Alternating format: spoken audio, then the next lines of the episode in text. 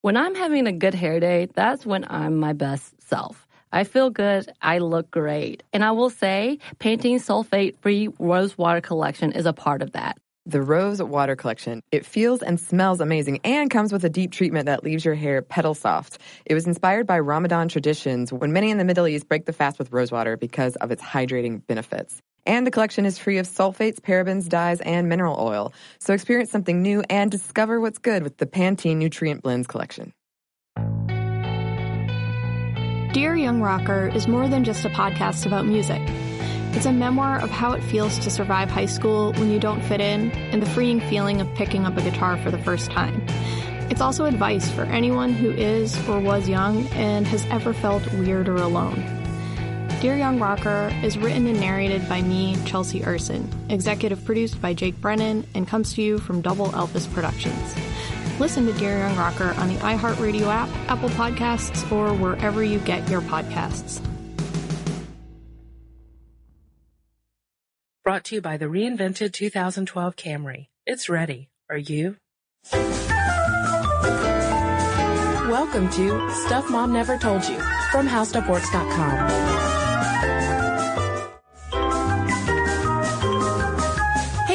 and welcome to the podcast. This is Kristen. What's up? This is Molly.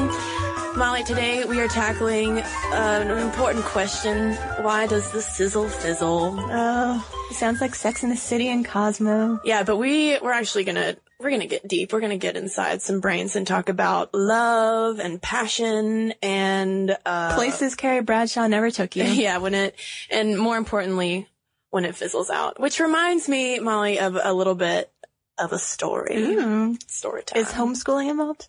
No homeschooling involved. This was a, um, well, the date and time will just leave in the ether. Um, Remain anonymous. yeah, the, when you suggested this title, why is the sizzle fizzle? And it reminded me of a certain name in my cell phone directory.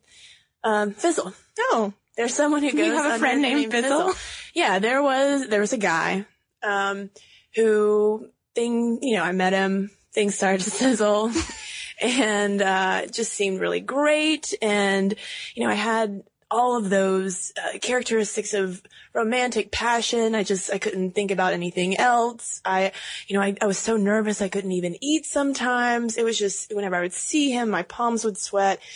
It was awful, really. And then after a while, you know, it just fizzled. Fizzle. Yeah. And so I decided one night, um, to change his name in the phone to Fizzle. And I actually forgot about that. and, uh, I ran into him, um, the other day, in fact, and, uh, got a text message and I was like, who is Fizzle? Oh yeah, that's Fizzle. That's what I renamed him as. I can only hope Fizzle listens to this podcast. Yeah, Fizzle, if you're out there, this one's for you. um, so I thought this would be a pretty, pretty good story to maybe chart the path of romance and passion in our brains. Because Molly, I felt, I felt crazy. I really did. I consider myself a very practical, rational person. And when I met Fizzle, there was no practical or rational reason why I was so drawn to him. Mm-hmm. It was something I, I just, I was out of my mind. I didn't understand it. But I took a lot of comfort in this research that we've been doing because I can blame my brain. You can blame your brain along with a whole host of my favorite word, hormones Yes, Molly, but and chemicals. Yes, but we have to remember with hormones, with this special episode on passion and love, we talk a lot about how hormones affect women's behavior specifically. True. But you know what, Molly? When it comes to the neurobiology of love, men and women are on an equal playing field. Right. These hormones are affecting everyone. By the way, I think neurobiology of love is going to be Celine Dion's next album title. I hope so. Maybe then I'll Listen. listen to it. All right, so we're gonna first of all make a little disclaimer. Even though a lot of what Kristen described in her attraction to Fizzle sounded a little lustful, we're gonna skip right over lust. Yeah, I don't think that it, it wasn't purely it wasn't purely lust. I will I will say that straight out. There was definitely a attraction phase to an attachment phase. It, There was a build up. This was a, everything. a connection was being made. Yeah, It was more than just uh how do you do? yeah. We forged a friendship. Okay. So, what was going on in your brain past lust, which is a lot of chemicals like testosterone, sex drive chemicals when we get into this sort of what's termed the attraction phase of love. Mm-hmm. First you have, we have the, the visual input. I saw Fizzle from a distance and I was attracted. And this visual input becomes very important later on. That basically when you see someone that you care for, there's this huge visual indentation they make on your brain. hmm And um, so once I, I established this visual input and I started seeing Fizzle more and more, and I got progressively uh, more nervous every time I, I would see him, at least for a while. There were certain parts of my brain that were probably more active than others, right? So when I first started seeing Fizzle, and I, like I said, I would get very nervous. Uh, maybe my heart would race a little bit more. I could never think of anything interesting at all to say. Uh, it was because certain parts of my brain were really active and other parts weren't so active, right, Molly? That's correct. Have you ever heard of your hypothalamus, Kristen? well, I have. Well, it was screwing you over. It was the uh, the hypothalamus is this little part of the brain that uh, releases a little hormone we like to call dopamine. Yeah, and dopamine uh, is a pretty big part of the reward system. Basically, even though it made you nervous, you thrived on seeing Fizzle. Yeah, of course. And in addition to dopamine, there was another chemical called norepinephrine that was surging through my veins whenever I would see Fizzle. And norepinephrine is similar to adrenaline, which is why it feels like this fight or flight where I, when I would see him, there would be a split second in my brain where I was like, will I approach or will I flee? and sometimes I would flee. Just because you couldn't take it, because your brain is just on overdrive, essentially. Mm-hmm. But not all of it. Certain parts of the brain do shut down. Um, the prefrontal, is it? The prefrontal cortex. The prefrontal cortex essentially shuts down. And this is sort of why love is blind and why fools fall in love because when this part shuts down, you're able to overlook all these flaws. Everything is just perfect. Fizzle was the most important, wonderful man, I'm sure. No flaws at all. Yeah, exactly. Well, I mean, well, yes, that's another story for another time. But exactly, the prefrontal cortex is associated with our social judgment. So yeah, for us, it, for women, it would, it would make us more trusting. You know, even though maybe, maybe Fizzle didn't have a college degree and maybe Fizzle, you know, maybe didn't have the steadiest job, but that didn't matter to my prefrontal cortex because it wasn't even registering. Yeah, you had no fear essentially. And scientists have kind of described this as kind of a push-pull, like basically you're getting it from all sides. You're getting pushed into that reward system. You want more dopamine. You're getting pulled forward by the fact that you have no judgment about this person essentially, that you can love them despite all their flaws and despite the fact that they make you incredibly jumpy. Yeah, and in addition to the jumpiness, there's also, you know, where you, where you get the the weird mood swings where you just, I was so happy about Fizzle. And then I'd be like, well, Fizzle's not calling. Why is this not happening?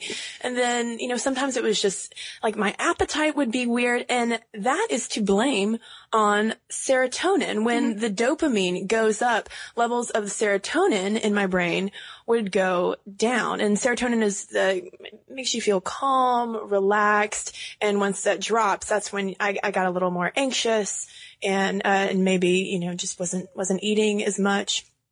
So that is yet another factor that makes us quote unquote crazy in love. But this is clearly no way to live. Like the human species would never survive if we were just walking around hungry, spaced out, jumpy all the time. We'd be walking in front of buses. We would be just doing bizarre things.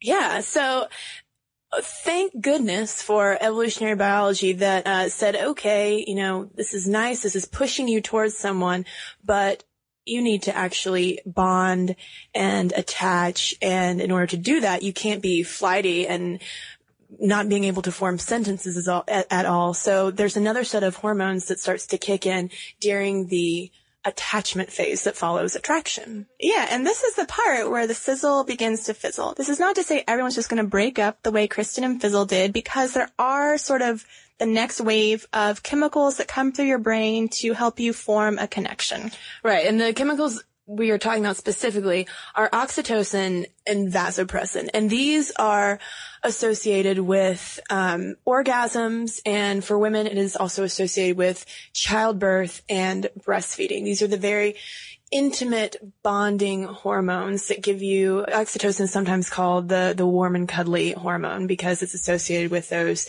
uh, most intimate experiences. Right. When you have sex with someone, eventually you begin to form this bond, and that's thanks to oxytocin, which makes you want to stay around and be with this person and just spend all day with them. And we should say that uh, estrogen and testosterone, not surprisingly, do interact with oxytocin a little bit differently. For with estrogen, it, it the combination of estrogen and oxytocin gives us more feelings of trust and bonding, whereas with testosterone and oxytocin, it actually mitigates the calming effects of the oxytocin and, and it spurs that fight or flight a little bit more in males, which once again, another conversation for another time.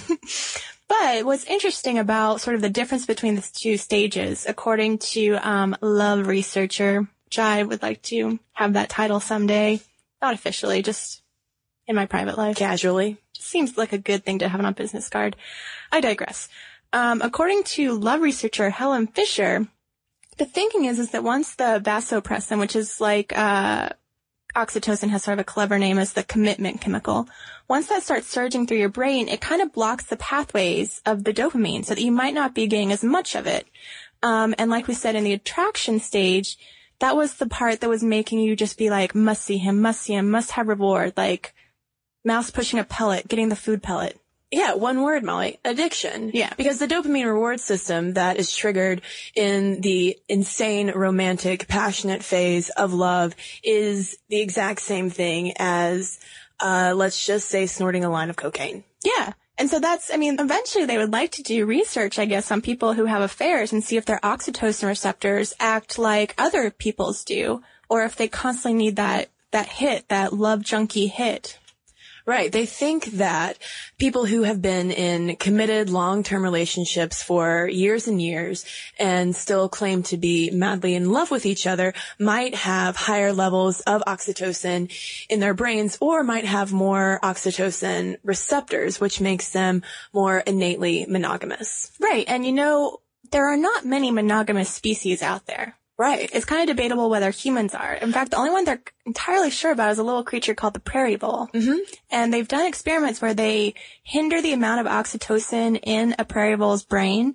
And it goes from being this very stable, uh, monogamous creature to being like a, a crazy, love crazed prairie vole, whatever that looks like. They just start, they start having sex with everything. Right. Uh, whereas, like you said, they will mate for life and be perfectly content. And I think in one of the studies that I saw, they actually have more sex than they need to in order to reproduce. So they're, they're happy little prairie voles. Yeah, it's all that vasopressin. Mm-hmm. Well, Molly, now it's time, now that we're deep in the attachment phase, which, you know, Fizzle and I, I don't think we really got to this point. Um, but if we had gotten to this point and we were still hanging out together, one chemical that would go up in my brain would have been serotonin. And, and, that's one that I referenced before. It's sort of the antithesis to norepinephrine. The norepinephrine is in the early stages where, you know, palms are sweaty, heart's beating and all of that. But serotonin calms you down, makes you feel safe, uh, and comfortable with that person. It's sort of like, you know, the sweet old couples that you see walking hand in hand down the sidewalk. They just got, you know, a little just serotonin just coursing through their little old veins, making them just feel comfortable together. Right. I mean, when, you know, we were talking about this before, I sort of made it sound like you kind of just get drugged up and you just kind of stay with the person Mm-hmm. out of But like, inertia. Right, but we also have, uh, thanks to evolution, we have these, these stabilizing factors in our brain. And when we talk about why does the sizzle fizzle, it seems like there is, you come to a crossroads. Everybody hits that initial attraction phase.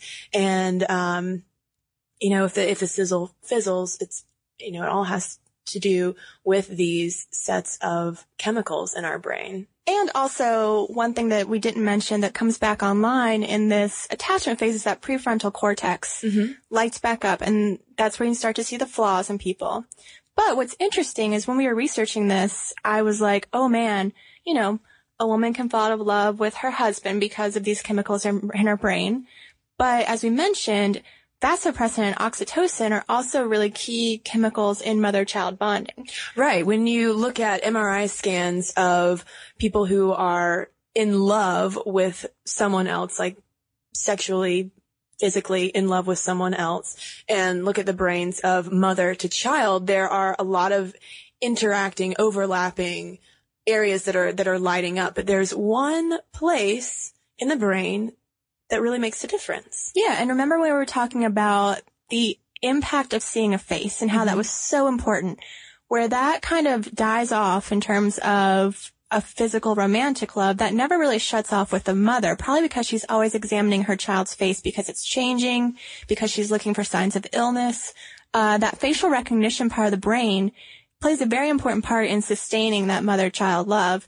And where, you know, the dopamine eventually levels off in romantic love, it never really does in mother-child love. So you almost like don't need the reward of your child loving you back, which I guess is a pretty handy, uh, evolutionary tick when it comes to a child being a teenager. Mm-hmm. And they've also highlighted the hypothalamus as the main difference point between uh, in the brain between romantic love and mother love, if you will, because when I was attracted to Fizzle and whoever else, my hypothalamus is kind of going crazy. But if I ever, you know, have a child and I'm looking at the child, my hypothalamus is not going to be active at, at, at all. Hopefully not. right. They think it's more of the seat of the erotic love. Yeah.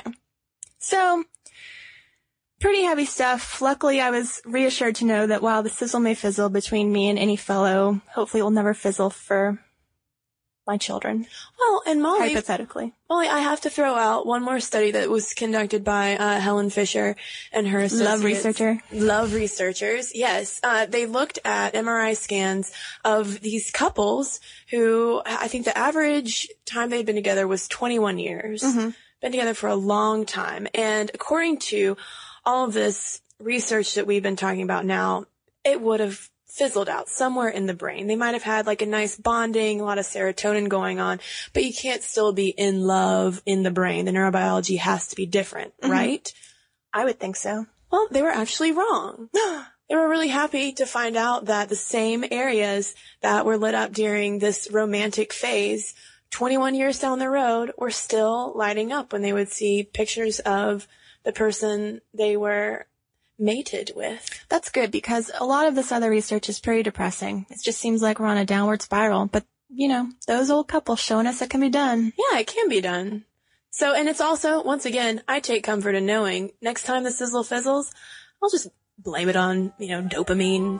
Just say it's not me, it's my brain. It's not me, it's my dopamine.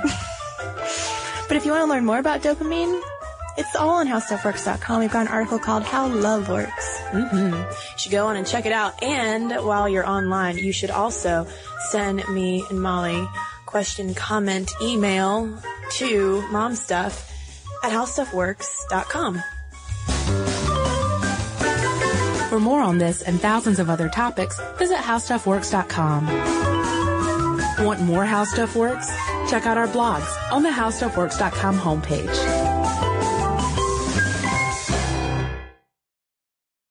To you by the reinvented 2012 Camry. It's ready. Are you?